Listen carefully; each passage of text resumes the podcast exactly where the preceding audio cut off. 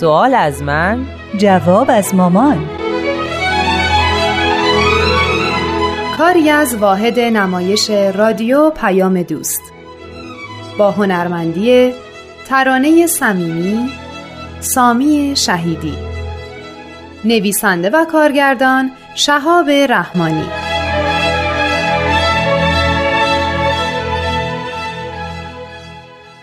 مامان با اینکه دیویستومین سال تولد حضرت بهاءالله پارسال بود ولی با چند تا از بچه ها قرار گذاشتیم یه جشن دیگه به همین مناسبت بگیریم.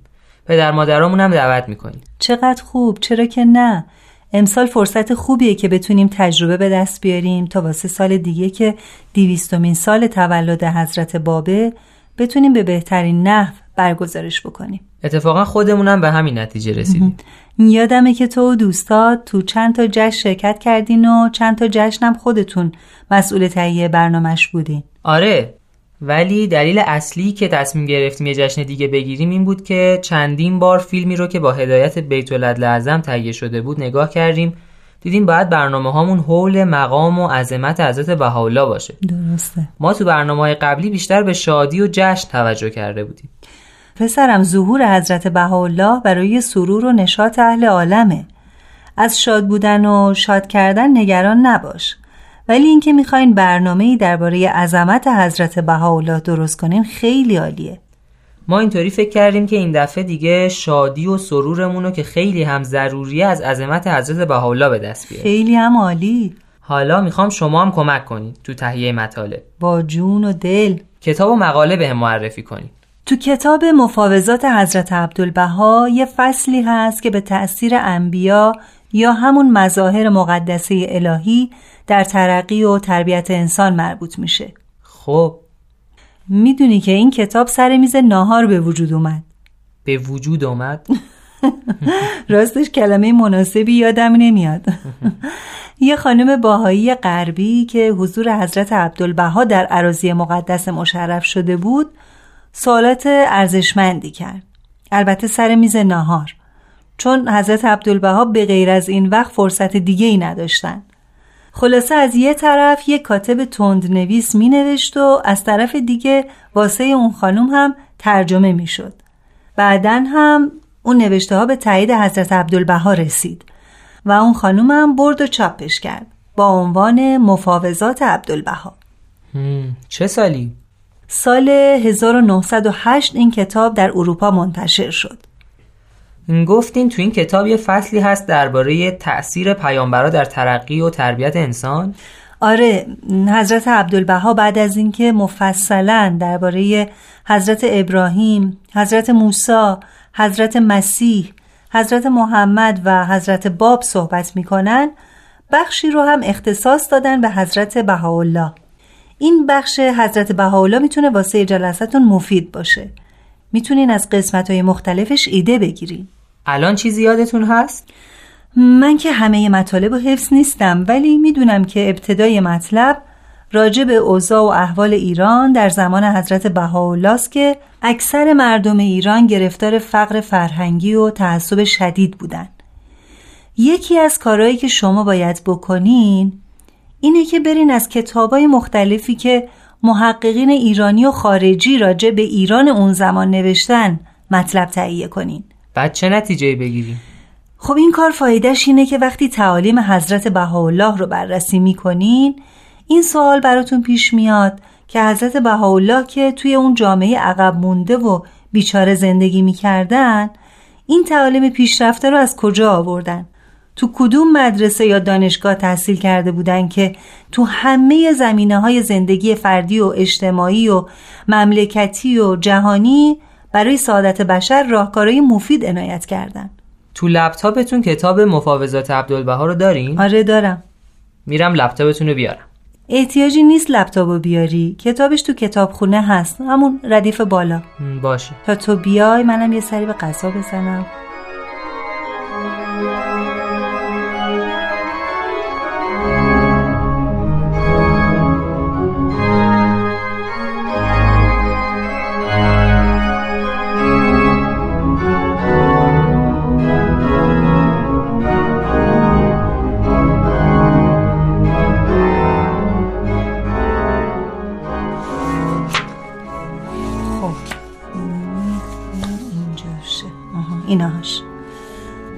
بذار این قسمت رو برات بخونم. حضرت عبدالبها میفرمایند تفصیل اخلاق و اطوار و افکار ایرانیان را در قرون اخیره در تواریخ اروپا مفصلا البته خانده اید. تکرار لزوم ندارد. مختصر این است که به درجه ای از انحطاط رسیده بود منظور اخلاق و رفتار ایرانی است.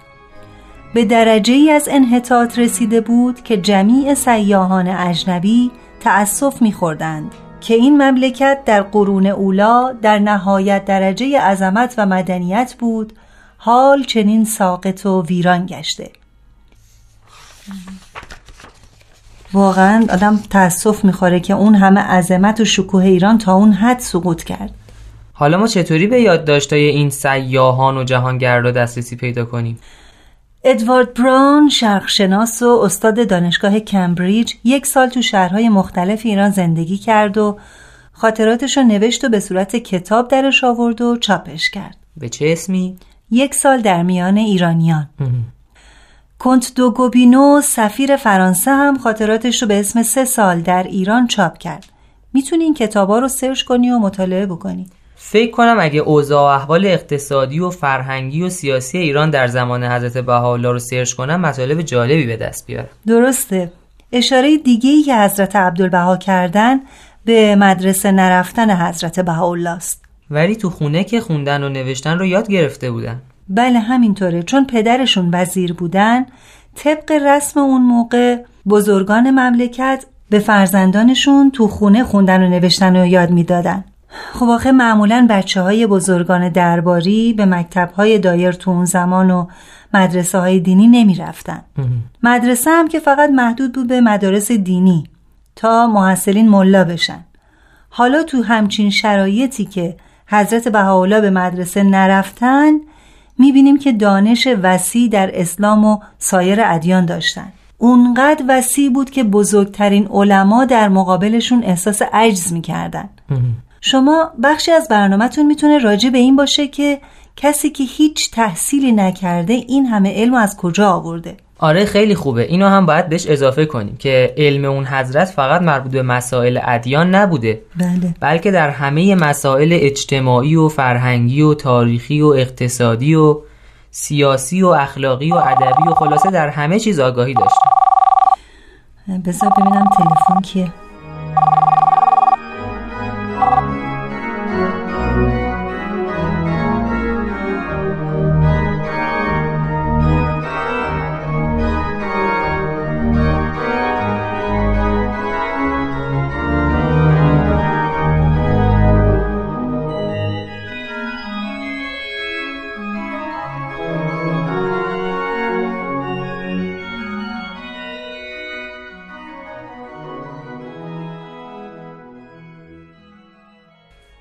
شما که با تلفن صحبت می‌کردین یک کمی از همین بخش از کتاب مفاوضات رو خوندم. جالب بود. بخونم براتون. بله حتما. حضرت عبدالبها تو این قسمت میفرمان به فضل و علم و کمالاتی ظاهر شدند که سبب حیرانی کل اهل ایران شد. به قسمی که در تهران و در بغداد و در اسلامبول و رومیلی و در عکا هر نفسی از اهل علم و معارف چه محب چه مبغض که به حضور حاضر شد هر سوالی که نمود جواب کافی شافی شنید. و کل مقر و معترف بر آن بودند که این شخص در جمیع کمالات فرید و وحید آفاق است. و در بغداد بسیار واقع که در مجلس مبارک علمای اسلام و یهود و مسیحی و ارباب معارف اروپا حاضر و هر یک سوالی می نمود و با وجود اختلاف مشارب جمیع جواب کافی شافی می شنیدند و مقنع می گشتند نکته جالب همینه که هر کس با هر اعتقادی حضور حضرت بهاءالله مشرف می‌شد جواب سوالاتش رو به طور کامل می گرفت همین نشون میده که علم ایشون علم بشری نبوده. اون موقع هم که وسایل ارتباط جمعی مثل حالا نبود که بگیم از خوندن یا شنیدن مطالب مختلف دانش گسترده پیدا کرده بودن.